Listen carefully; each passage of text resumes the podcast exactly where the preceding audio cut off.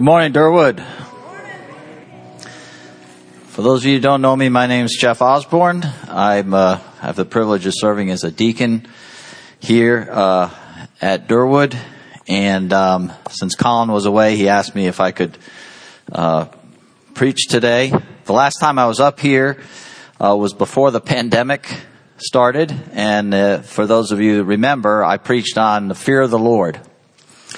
Um, and uh, maybe it was providence that uh, I wasn't able to do the second half of that uh, uh, uh study that I did because when I studied the fear of the Lord, uh, you can't do that without looking into the book of Job because Job, by definition, by God's statement, feared Him, feared the Lord, and but bad things happened to him. So um, it's with great pleasure this morning that I can bring that second part. And as I said, it may be God's providence because, as we all know, these last couple years have been really, really uh, cataclysmic. Uh, a lot of things, a lot of bad things going on. And so I'm hoping that I can um, bring some insight into the book of Job and encourage you folks today for of um, from lessons I've learned from Job. Um,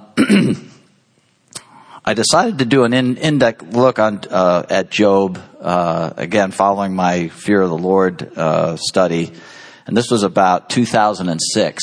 And what I did was I didn't try to like do a lot, you know, do a theological kind of uh, study of it. It was really just praying to God every day and saying, God, open my eyes to what you have in Job and just reading through it and reading very slowly. And as you'll see, there are a lot of questions in Job. And it's easy as we're reading through that just to gloss over those questions. But my challenge to you is, is go through the book of Job, look through it, study it. When you come across some of these questions, ask yourself some of those questions. And we'll do that a little bit this morning, but there are so many questions. in Job. A lot of them are rhetorical, so you know what the answer is, but the, it's not the answer up here that counts. It's the answer in here. You have to really nail it. Today I want to share with you some of the most important things that I learned in the study and hopes that you'll be blessed and encouraged. I'll apologize in advance if I come across too harsh or unsympathetic. That's not my intention. However, I am passionate about this book and love the unique concepts and passages that are in it. Uh, just, this is just, it's my favorite book of the Bible, and it, it just is oozing with truth and with God's sovereignty. I'll start with a quick overview of the book, present some interesting things to consider, go through some critical questions and profound statements made throughout the book, make some observations, highlight some key takeaways from God's sovereignty and Job's example, and finally provide some some applications for life, all in 45 minutes. As my son Jared said when I told him I'm preaching on Job today, he said, uh, how much time you got? And I said, 45 minutes. He says, that's about a chapter a minute. I said, yeah. So, here we go. Get your Bibles ready and uh, fasten your seatbelts. Okay. The title, When God's People Go Through Hard Times. I'm focusing primarily on God's people, not people in general, um, the, but people of the kingdom, and what happens when they go through hard times. So, uh, let's go to the first one. Scene one. Uh, Job is living a righteous life and is prosperous. Uh, everything seems to be going great. No issues.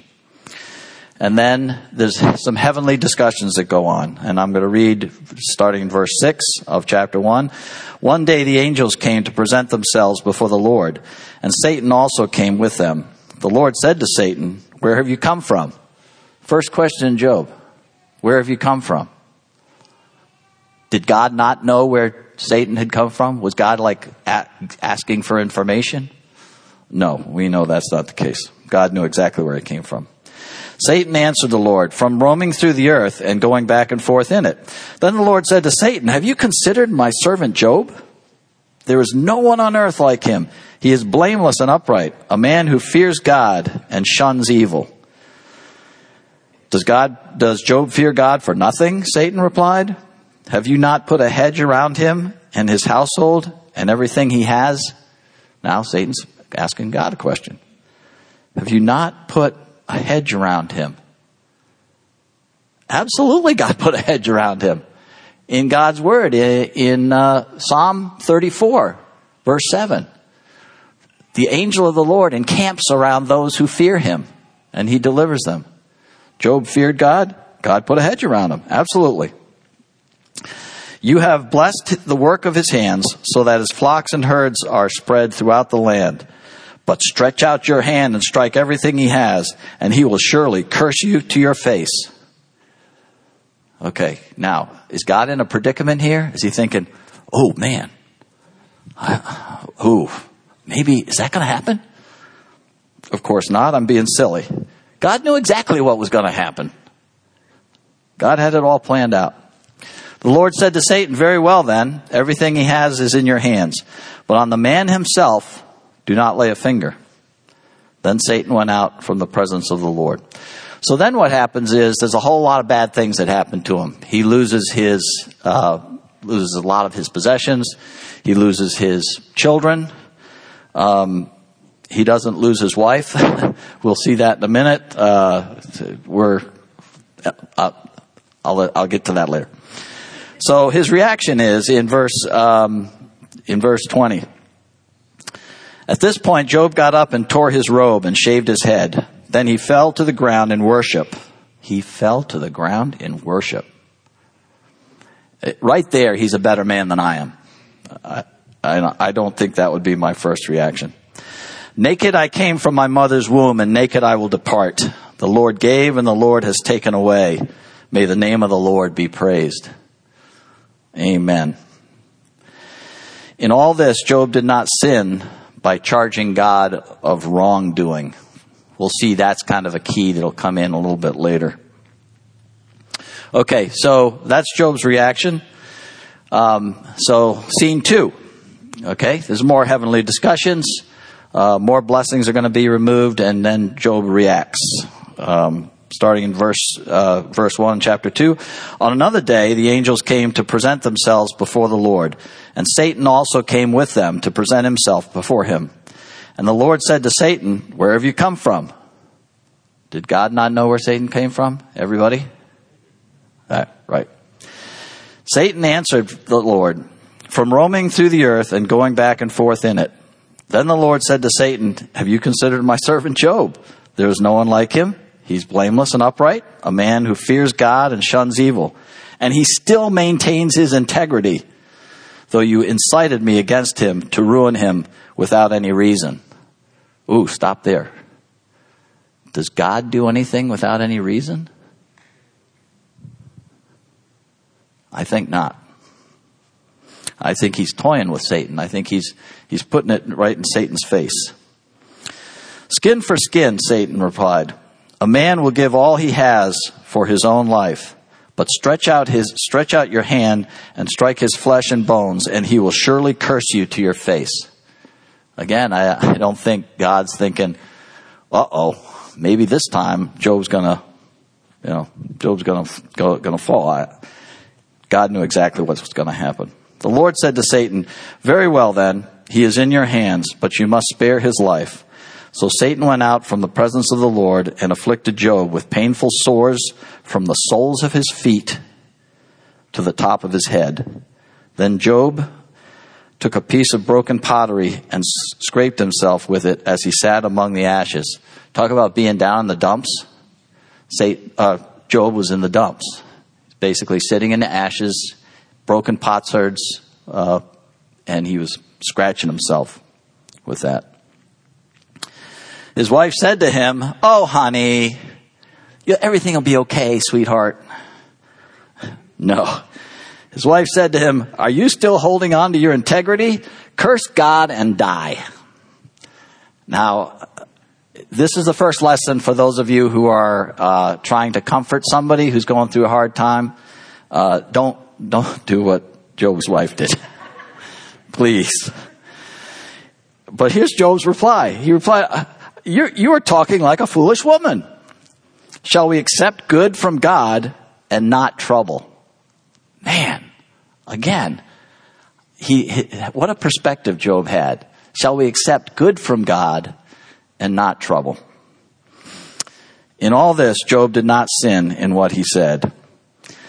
Then what happens is these three friends come along. When Job's three friends, Eliphaz the Temanite, Bildad the Shuhite, and Zophar the Naamathite, heard about all the troubles that had come uh, upon him, they set out from their homes and met together by agreement to go sympathize with him and comfort him. That's a good lesson to learn. Uh, if you have friends or, or family members that are going through hard times, reach out to them, especially if they're in isolation. Go visit them and uh, and comfort them. But we'll find out that Job's friends they were they spent about a week with Job in silence, and um, and that was the best thing they could have done. They stayed nice and quiet, and they kind of just let Job think through things in his head. So, uh, unfortunately, when they started to speak, is when everything went downhill for for Job. Okay, so what happens in scene three? Job pours out his lamentations. Okay, this is a good thing, right? Uh, grieving, the grieving process. You need to you need to pour out your heart to the Lord. David did that, right? That's not the sin. If you if you know, I, I cheated, right? I went to the end of the book and I said, "What did God call out Job for?" And I want to make I want to see where in Job, you know, things kind of fell apart because you know, God did have to um, have to deal with Job and some of the things he said. So, wh- what was it? Was it the fact that he was lamenting? No. Lamentations is good. That's not sinning. So what happens then? For 35 chapters, Job's friends and Elihu, Elihu accuse him of sinning and not admitting it and repenting. They basically said, look, Job, if things are going bad with you, it must be that you're a sinner and you need to repent. Okay? And just over and over again. One of the, one of his friends would talk, Job would respond. Another friend would talk, Job would respond. The other friend would talk, and it just chapter after chapter after chapter. I'm going to highlight some of the questions and some of the uh, statements made by, by them, but thank God I'm not going to go through those 35 chapters. For the most part, Job maintains his innocence and seeks an audience with God to argue his case. Okay? That's, that's kind of a typical thing we do. Like, God, why are you doing this? I think I know better. I, I think that what's going on here, uh, either you're out of control or you're in control, but you're, you're, you know, it, you're doing me wrong. And the other thing is, Job, throughout this whole time, his focus is he believes that God is doing these things to him, not Satan, right? We know that Satan is the one that's attacking him, that's making these things uh, happen to Job. God is actually not attacking Job. God is protecting him, and we'll see that in a minute. But unfortunately, Job gets worn down by his friends and finally accuses God of wrongdoing. Uh, and I, I think, see, so, so what I was, when I was going through it, I was kind of looking, where, where did Job, where do I think Job kind of went off the rails? And he sort of gets a little bit close to the rails a couple times, but I think, um, if I, if I had to like pick a section of where, where, where finally, he finally went off the rails, it's in Job 19. So let me read that, starting verse 1. Then Job replied, how long will you torment me and crush me with words? Ten times now you have reproached me. Shameless, shamelessly you attack me. He's talking about his, uh, he's, he's talking about his friends here, by the way. He's not talking about God at this point. If it is true that I have gone astray, my error remains my concern alone. If indeed you would exalt yourselves above me and use my humiliation against me, then know that God has wronged me and drawn his net around me. Though I cry, I've been wronged, I get no response. You why didn't Job get a response? Because uh, God hadn't wronged him. Does God? Uh, well, we'll get to that. and drawn his net, uh, though I have cried, I've been wrong, I get no response. Though I call for help, there is no justice. Okay, so again, so so Job actually at this point is saying, all right, um, I'm self righteous. I, uh, you know, it's got to be God that is um, wrong in this situation. I'm right, God's wrong. So, scene four. Storm comes, and God speaks to Job out of the whirlwind. A uh, couple things. One is it's interesting if you go back when you read this, before he hits chapter 38, Elihu is speaking. Elihu is the last person that gives a monologue. And as you look at the last few, the last chapter of that, you can, uh, Elihu starts talking about weather. He's talking about, you know, rain and storms and thunder and lightning. And I can just imagine they're all, you know, you got these, these, uh, five guys now, three friends plus Elihu plus Job sitting around. And I, I can imagine them just looking in the distance and they're seeing the storm coming and Elihu is using some of the some of the things uh, analogies of a storm to kind of end end his uh, dissertation, and then um, then God speaks to to Job out of the storm, and again, this is one of my all time favorite passages in God's Word.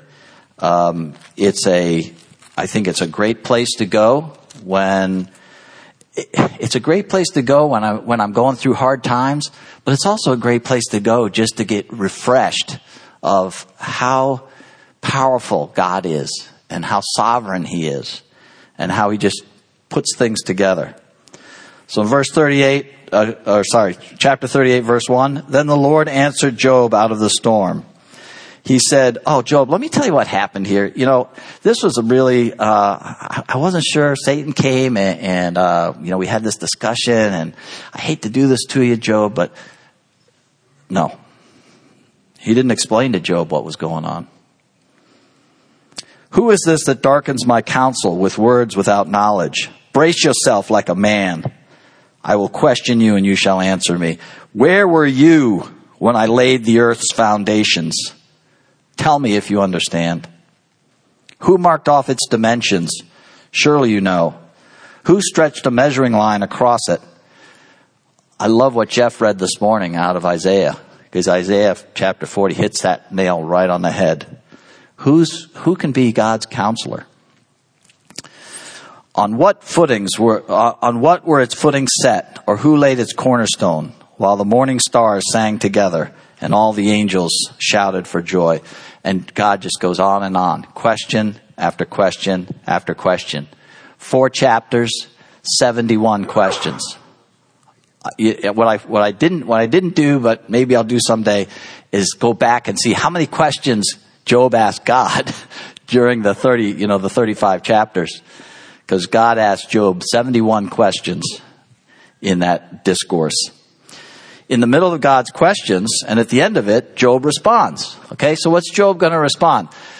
God, I'm fine. I'm glad you're finally here. Uh, we we need to talk. Let me tell you what's wrong with this whole situation. Uh, you know, I'm going to argue my case to you. Uh, of course, I'm being silly again. Chapter 40, verse 1 through 8. The Lord said to Job, "Will the one who confronts the all the with the uh, con, sorry Will the one who contends with the Almighty correct him? You going to correct me? Let him who accuses God answer him. Then Job answered the Lord, I am unworthy. How can I reply to you? I put my hand over my mouth. I, I bet, I bet Job did that. I bet he just went, slapped his hand over his mouth. Um, I spoke once, but I have no answer. Twice, but I will say no more. And then God asks him a bunch more questions. And then in chapter 42, verse 1 to, uh, 1 through 6, then Job replied to the Lord, I know that you can do all things. Okay, all those questions that, that God was asking Job to answer, and of course, there's, there's no way that Job could answer any of those, um, just was proving to, to Job that God knows all things and he's in control of all things, and he's sovereign. No plan of yours can be thwarted. You asked, Who is this that obscures my counsel without knowledge? Surely I spoke of things I did not understand, things too wonderful for me to know. You said, Listen now, and I will speak. I will question you, and you shall answer me. My ears had heard of you, but now my eyes have seen you. Therefore I despise myself and repent in dust and ashes. Again, amazing to think about all that he had went through, and he still was at the point of being contrite and asking, basically asking God forgiveness for saying that God was wrong and he was right. So God deals with Job's three friends then, and then God blesses Job doubly after that. All right, so let's look at what's what's going on here. Did God somehow leave Job? No. What was happening was God puts these rings of protection around us, around those who fear Him. Okay? Uh, I, I believe that God's word is true. In Psalm 34, as I said before, the angel of the Lord encamps around those who fear him. So we have protections around us that are fearing him. Sometimes those go away, right? But does God go away? No. God is still there protecting us. And even after, that was after scene one, after scene two, his health even goes away. But God said, "You have to spare his life. You will. I will not let you to t- touch uh, Job's life." So this is what's going on. But notice there's still a ring around Job. The, the angel of the Lord is still encamping around him. Okay, he hasn't lost his life. Okay, so what's going on from uh, from the perspective of the uh, uh Job's friends? They're the kind of your your father's religion is, you know, you, if you are righteous, you'll be blessed. If you're unrighteous, you'll be cursed. Okay, basically, God works in those two boxes. And uh, so, if you're if you're in that lower box, if something is bad is happening to you, uh, uh, you must be unrighteous. You know, you, you must be you must have sin. There must be something wrong. But by doing that, you put God in a box. Okay, uh, excuse the pun. God doesn't work that way all the time. Sometimes you have people that look like they are prospering, being blessed, and they're unrighteous. That does seem to happen sometimes. And in God's word, you'll, I'll, I'll give you a, a verse that, that talks about that. The other thing is, sometimes the righteous suffer. Okay? Uh, sometimes it's for for God's glory. A lot, a lot of times it's for God's glory. And it, it turns out I was going through my quiet time this week, uh, and, uh, came upon John chapter 9. And, uh, if anybody remembers John chapter 9, it's the, uh, the man who was born blind as a, uh, you know, was born blind. And then, um, his, Jesus' disciples come up to Jesus and say, who sinned here? Was it his parents who sinned or was it he who sinned because he's born blind? So even his disciples were, were in those two boxes, right? And they, they, they, they thought it's gotta be, there's gotta be something wrong with this guy why he was born blind. And what was Jesus' answer? Jesus said it was neither his parents or him that sinned. He was born blind to give glory to God and it went on. And I love that's another chapter I really like. Chap, uh, because because the the Pharisees don't understand. They're like, no, you you know you must have been d- deep in your sin because you were blind at birth. Um, and he, he's like, God, uh, Jesus explained, no, it wasn't. Uh, it wasn't that. So, uh, God can work in any four of those boxes. All right, that's the first thing we got to kind of understand. Uh, and and if if you do find yourself in that far column, uh, it, it's it's not necessarily that uh, you're unrighteous. It it may be that there, God wants to get His attention, get get your attention, because um, God does that sometimes, and I I truly know that. Uh, God's had to get my attention sometimes through um, trials. But Ecclesiastes 8 12 through 14. Although the wicked man commits a hundred crimes and still lives a long time, uh, right, it's on that lower left hand box, I know that it will go better with God fearing men who are reverent before God. Yet because the wicked do not fear God, it will not go well with them, and their days will not lengthen like a shadow. There is something else meaningless that occurs on earth. Righteous men who get what wicked deserve, and wicked men who get what righteous deserve. This too, I say, is meaningless. Now, you've got to interpret that meaningless as, as being more like incomprehensible. It's kind of like, I don't understand the meaning of that. Well, that's fine. Job didn't understand the meaning of that either. Okay? Sometimes what God does is incomprehensible to us, but we can't then draw the conclusion that God does not have a plan for that. If we do, then God's sovereignty goes out the window and we're in a lot worse shape than we were uh, not thinking that. Psalm 37, verse 35 through 38. I have seen a wicked and ruthless man flourishing like a green tree in its native soil. Ruthless, wicked man flourishing. But he soon passed away and was no more. Though I looked for him, he could not be found. Consider the blameless. That's Job. Observe the upright. There is a future for the man of peace, but all sinners will be destroyed. The future of the wicked will be cut off. So this tells me uh, that we really need, when we're going through times like this, to really take an eternal perspective.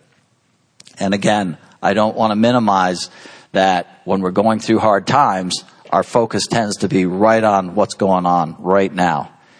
And we got to pick up our heads, pick up our eyes, and look and um, get an eternal perspective.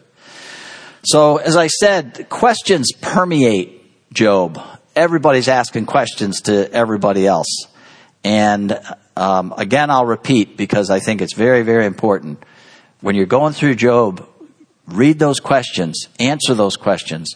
But as soon as you answer them, put a stake in the ground as to, all right, that's the answer, and I'm not going to waver from that. Okay, so we already saw this, chapter 2, verse 10. Shall we accept good from God and not trouble? We, we have to accept both from God, good and trouble, knowing that God has a plan, knowing that God is sovereign. Can a mortal be more righteous than God? Can a man be more pure than his maker? Great question.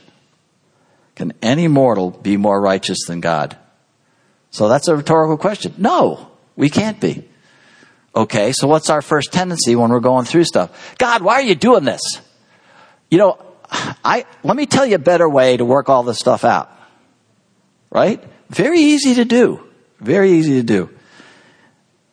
But you gotta go back to Job. Can a mortal be more righteous than God? Can a man be more pure than his maker? You will never look, uh, will you never look away from me or let me alone even for an instant? This now, it, Job is starting to, to, to get off the rails here a little bit too. Because again, he was thinking that God was, was perpetrating what was going on in his life.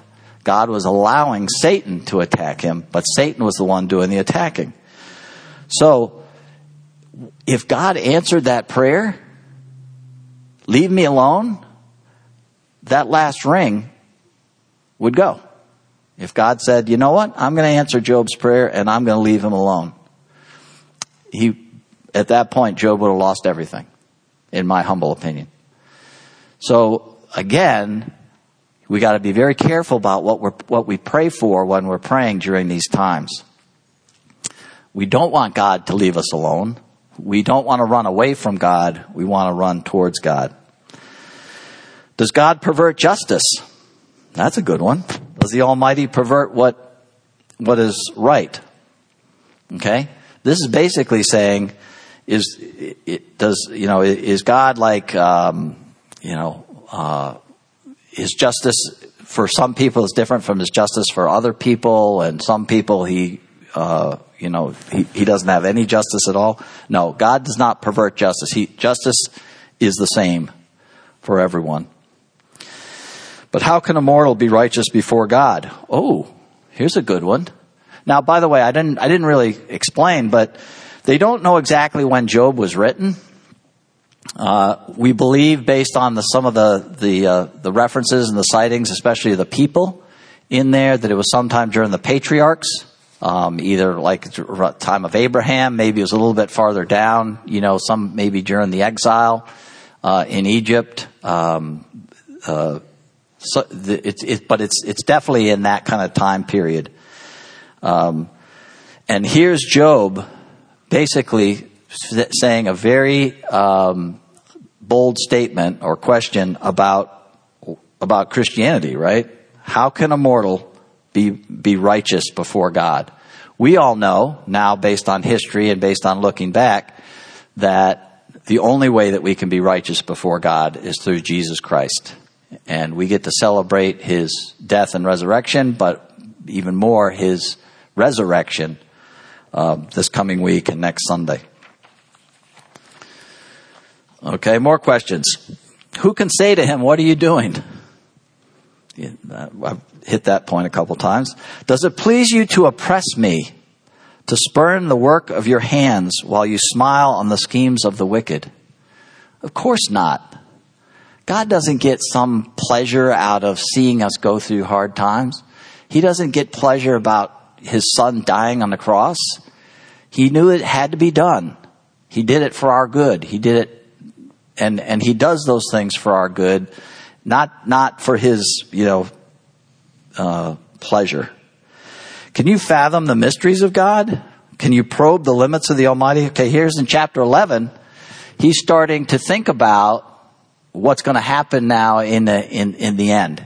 Um, you know, he's he's he's going through things in his mind and um, can can uh, you know what are the limits of the Almighty? Can you probe those limits? Uh, does he have any limits? And God will address that um, in the, in uh, his questions at the end of Job. They are higher than the heavens. What can you do? They are deeper than the depths of the grave. What can you know? Um, I, I, went over. I didn't. I didn't actually give the verse, but I, I flashed up there. Isaiah 55 was one of the references, and that's you know, God's ways are higher than our ways, and His thoughts higher than our thoughts uh, in chapter 11 11. When he sees evil, does he not take note? Of course. Of course he does. Chapter 13. Would it turn out well if he examined you? I think this is, I think this is a question that his friends are asking Job. Could you deceive him as you might deceive a man? Would not his splendor terrify you? Yeah, it actually did in the end. Would not the dread of him fall on you? Okay, I, I put this in here again. I didn't put every single question in here. I kind of hit the highlights like stones skipping across the, the lake. If you throw it, you know, doing skipping stones like I used to love doing when I was a kid. I'm basically just hitting some of the high points. But here, would it turn, turn out well if he examined you? I think it's good when we are going through troubling times that we can we can ask the Lord, Lord, is there something that that, that I need to do differently? Uh, am I am I am I off the rails somehow? And please help me understand that. That's okay to ask for. What's not okay is to say, I'm I'm I think I'm on the rails, God, and you're not doing the right thing. Okay? See that see that difference there. Okay. Um, let's see, where am I? 14, 14, 4. If a man dies, shall he live again? This is Job. Way back when, before we even, you know, have uh, Christ talking about our resurrection from the dead, right? Um, Job's theology is is starting to get deeper and deeper. If only, if the only home I hope for is the grave, where then is my hope? Profound. Can a man be a benefit to God? Can even a wise man benefit him? Let's think about that one for a second. Can a man be of benefit to God? Can even a wise man benefit him? I think the answer is yes. Why? Because sometimes when we're going through hard times, it not only draws us closer to God, but it allows us to minister to others who may be going through the same hard times that we went through a little while ago, and we can be a benefit to God by bringing Him the glory and by helping others get through trials in their lives, some, sometimes the exact same trials that we've had in ours. So I think the answer is yes. For what hope has the godless when he is cut off, when God takes his, away his life? Does God listen to his cry when distress comes upon him? Of course he does. Okay, here's some proclamations real quick. I gotta speed it up now. Um, these indicate to me that Job is deepening in his uh, faith, in his theology, even through his trials. Okay? We already saw that uh, chapter 1 verse 21. Uh, 933. If only there was someone to arbitrate between us. Again, way long before Christ came and died on the cross. If only there was someone to arbitrate uh, between us. Thank God we as Christians have an arbitrator between us and the Lord and, and God, and that's the Lord Jesus Christ. But I desire to speak to the Almighty and argue my case with God. Wrong, bad, that's not good.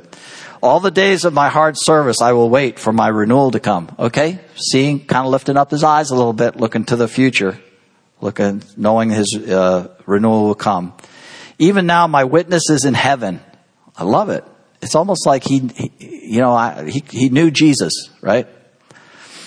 Uh, my advocate is on high. My intercessor is my friend, and, and my eyes pour out tears to God. On behalf of a man, he pleads with God as a man pleads for his friend. And on in chapter 19, and by the way, very familiar verse, both secular and, and um, non. I know that my Redeemer lives, and that in the end he will stand upon the earth. What faith he had. Now, the reason I said uh, secular there is the that's actually part of the Handel's Messiah. Um, the Handel put that in the in in the Messiah as part of the whole uh, uh, works. I know that my Redeemer liveth. The songs that we've sung on Sunday mornings, um, I don't know the exact reference, but uh, yeah, that's that's in the song. I know that my Redeemer liveth. Just amazing.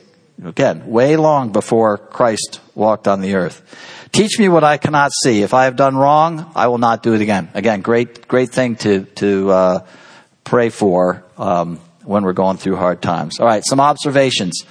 Job never saw this coming. Okay?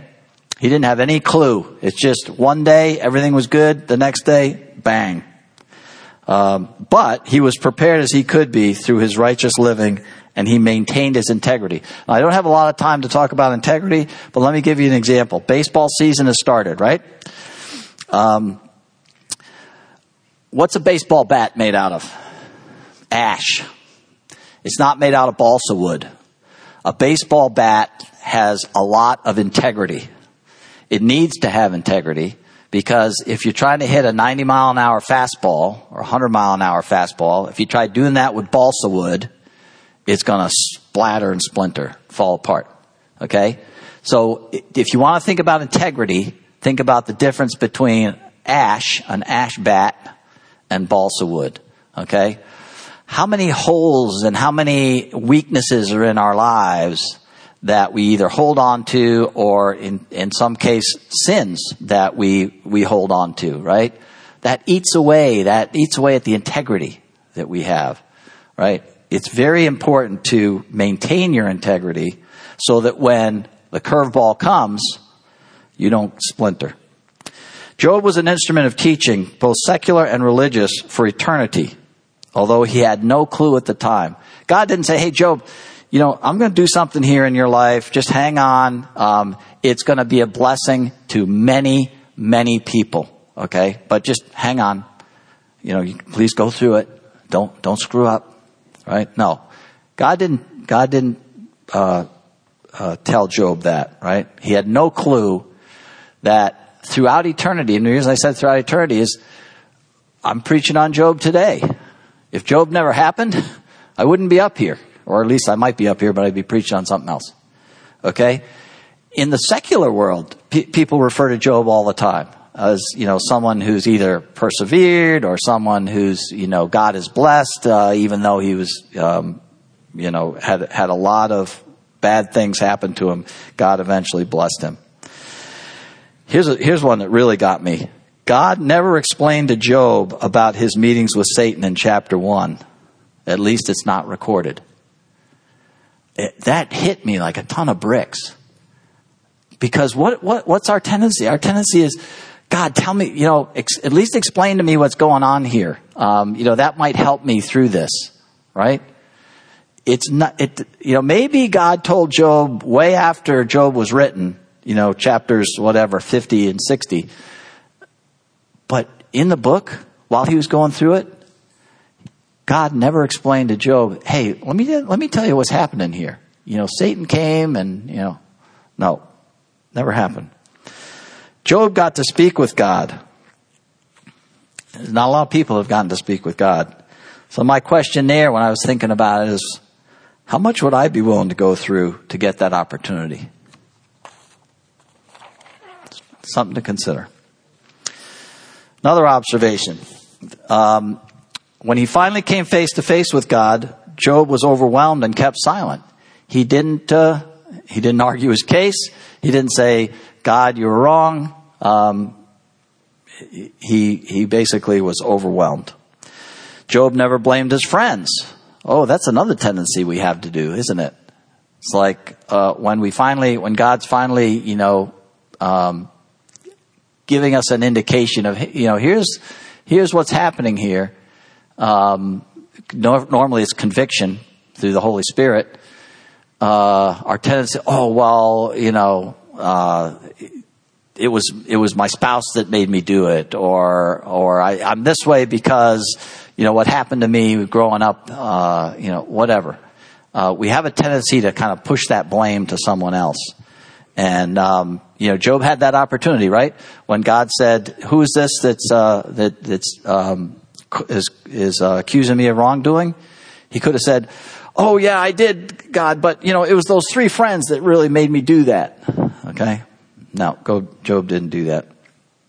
Um, God did not directly answer Job's questions. That's another thing is, okay, Job had a whole bunch of questions in those chapters, the 35 chapters. God didn't say, all right, let me answer uh, that question from chapter uh, 17, verse 1. No. God basically just said, in it basically was saying, I'm sovereign. I know what I'm doing. I understand your pain, but I'm not doing the wrong thing. Um, God didn't. God addressed Job first. He didn't address his friends, uh, and, and, he didn't address Elihu at all. Um, he addressed his friends after he addressed Job. Um, so, another observation: God has made all things, and you know, in chapters 30, 38 through forty-one, God just goes through all kinds of uh, nature and uh, animal life. Uh, he even, by the way, there's a, there's a place in, in Job where he talks about the springs of the deep. And some people thought, well, that's not right, you know, because we know we know about the oceans, and we know, you know, there's there's really no, uh, you know, springs of the deep. Well, guess what? When they when they invented, you know, underwater submarines, and they were able to to go down with cameras and everything, guess what they found at the very bottom of the ocean? Springs blew me away. Okay. Job was eventually doubly blessed. Okay, key takeaways. Um, there's no randomness with God. God is sovereign. We may never know what God is doing in the spiritual realm, sometimes allowing what seems to be disasters in our lives. We may get glimpses of His working. Okay, uh, there's in the in the, this pandemic. This is for the last couple years there's been some good things that have actually come out of that pandemic. And, you know, we've been able to see God's kind of get a little glimpse of God eh, working in different areas. Okay? And that's great because it's an encouragement to us, right? It's kind of, it, it encourages our faith that God is working. But we can't count on the fact that God's going to explain it to us or we'll see exactly what God's doing. Job didn't see exactly what's God doing. And certainly we can't demand it again, our tendency is to say, God, you need to explain to me what's going on here. or else I'm out of here. Very, very bad thing to say. If we are righteous, God is protecting us from further calamity. If not, He may be chasing us to get our attention for the purpose of restoral. And I, I kind of talked about that a little bit before. Um, sometimes God wants to get our attention and say, you know, Jeff, you've gone a little bit too far here.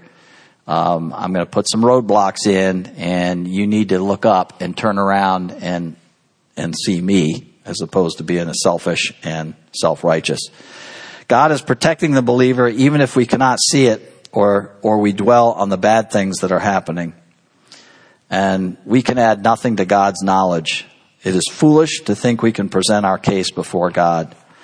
Um, just can't say enough about that uh, because because that really is even for me. I have a tendency to say, I, think I know better, and it's just when when I really think about what I'm saying, it's like, how could I know better than God? He knows everything. All right, another one. God is sovereign. Um, when we're trying to help people, it's dangerous to think or presume we know what God is doing. Here's a good lesson for for if you're if you're trying to help somebody, comfort somebody uh, going through hard times. Um, be very careful. In fact, I would avoid the subject at all cost if you are if you're trying to say, okay, I see, I see what's happening here. This is what God's doing because you did that, or this is what's happening. Um, I know what God's doing here. Okay, his three friends had no clue what God was doing. Not a clue. They, they would have been better if they just kept quiet and didn't say a thing. But even if you say comforting things and you sympathize with what the, with the, with your friend or, or spouse or family member that's going through something, please don't presume that you know what God is doing in that situation. That's, I think that's putting, it's, it's like putting yourself in God's place. Okay? Um, things, even God will not always seem to be fair in this world.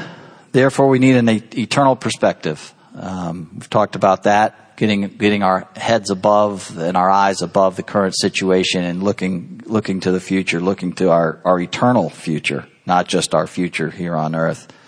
God's justice will prevail in eternity. If we are fortunate, maybe before we even get there. Okay? Uh, I just, you know, I'm, I'm, God doubly blessed Job, and um, he can do that with us as well after we've gone through trials. And we cannot require God to give us all the reasons for what he chooses to do. That's a, that's a very slippery slope. All right, Job's example. Um, so Job may have misunderstood what God was doing, but he kept his integrity. We talked about that. He never cursed God, and he never disbelieved God it's very important, and I'll see this the, the last slide. What key one of the key takeaways is when when you're going through hard times, we need to run toward God, not run away from Him. Job got to meet uh, Job got to meet God up close and personal, and was doubly blessed. But that was after he suffered. Uh, so we can't necessarily expect God to just bless us all the time without that do we accept good from God and not evil? Job got the chance to speak with God, but was overwhelmed and kept silent when he came face to face with God. And Job never saw it coming, but he was prepared somewhat by his righteous living. Job was, God declared him as righteous, right? Have you seen my servant Job? He's blameless. Okay? When Satan throws you a curveball, it's better to have an ash bat than a balsa one. All right, um, another one of Job's, Job's examples. Uh, Job said what God did was wrong. We already looked at that. Encouraged by his friends. This is what I, where I believe he went off the rails. God wanted, Job wanted God to leave him alone. And as I said before, bad plan. Okay? Uh, as soon as I read that, it, it just kind of struck me. It's like, no, Job, don't pray that. Don't pray that you want God there. God's protecting you. Okay? Satan is the one that's trying to, to tear you down. You want to run towards God, not away from Him. Uh, Job never blamed his, his friends for making him say the things he did. Uh, and again, that just shows his integrity and his uh, his righteousness, his blameless man. Because um, that that would be one of the first things I would probably do is say, "Oh, you know, I did it because of somebody else." And God was not only proving Himself to Job, but because of this book, He has proved Himself to countless people and generations throughout time. Sometimes we don't know what's gonna what we're, what we're gonna hit, but we gotta make we gotta just stand on the fact that God is sovereign and He'll get us through it. So finally, some life applications. Um, prepare for trials. Okay, fear God always. Uh, and if you want to know about that, go back and and, and look at the the uh, sermon I gave two two and a half years ago, whenever that was, on uh, on fear of the Lord. A lot of good examples in God's Word about fear of the Lord, but always try to do the right thing and maintain your integrity. Second thing, in distress, run towards God, not away from Him. Uh, there's a, a, famous quote by uh, G.K. Chesterton. I probably should have written it down because I'll, I'll probably uh, mess it up. But basically, it says uh, when when belief in God becomes difficult, our tendency is to run away from Him. But in heaven's name, to what? Our tendency is to run away from God. But where would we go? Don't ask God to leave you alone. And then ask yourself, how can these trials benefit God or bring glory to Him? How can you use them for God's glory? How can you use them to help others? Don't try to argue with God and just keep saying, do, do you know more than God? I, I think not. Get help from trustworthy friends who will pray for you, not criticize you or try to second guess you or God. Um, very important. And, and, I think you'll know the, the, the friends who are the, the ones that'll give you the most help are just the ones that want to come beside you, listen, hug you, and not try to say, okay, let me tell you what's going on here. Guys are bad at that, right? I mean, that's, we, we try to solve problems. We see something going on. It's like, oh, I think I know what's going on here. Uh, please resist that temptation, especially if you're a guy and you're helping a friend. Eagerly anticipate an encounter with God. I went through some hard, uh, some very hard times during COVID. Uh, some of the some of the, the lowest parts in my life uh, in, this in the last couple years. And uh, at one point, in at one point, I was lying on my bed looking up at the ceiling, wallowing in self pity. And the Lord spoke to me. And one of the reasons I know it was Him speaking was because He didn't say, Oh, Jeff, don't worry about it. You're a good guy. You're doing the right thing. No. He said, You're being self righteous.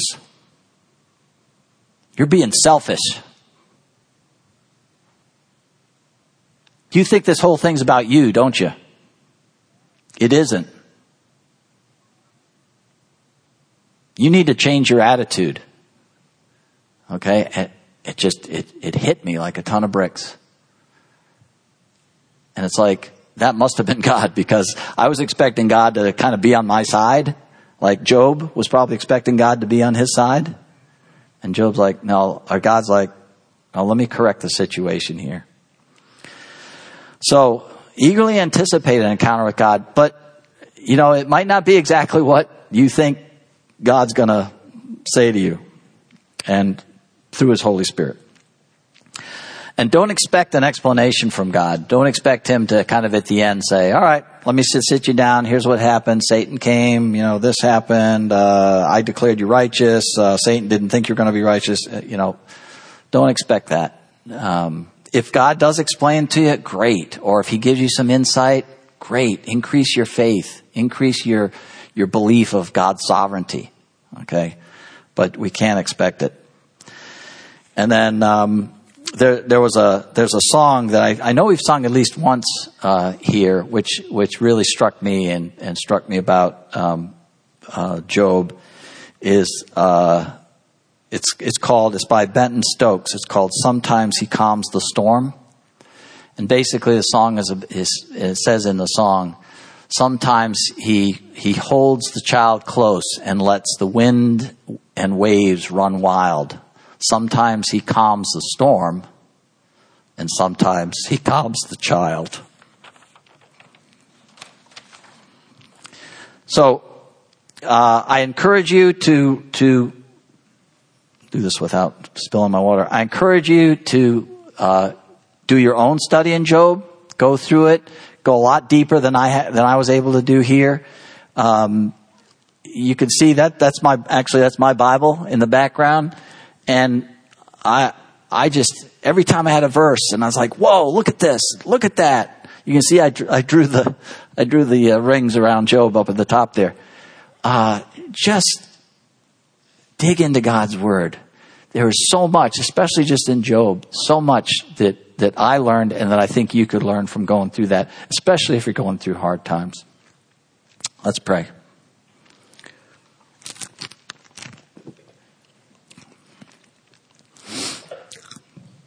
Heavenly Father, I just thank you so much for your word. God, it is just so rich. It is so applicable, not even, not only back then in Job's day, but it is so applicable in our day. God, we've been through a lot this last couple years.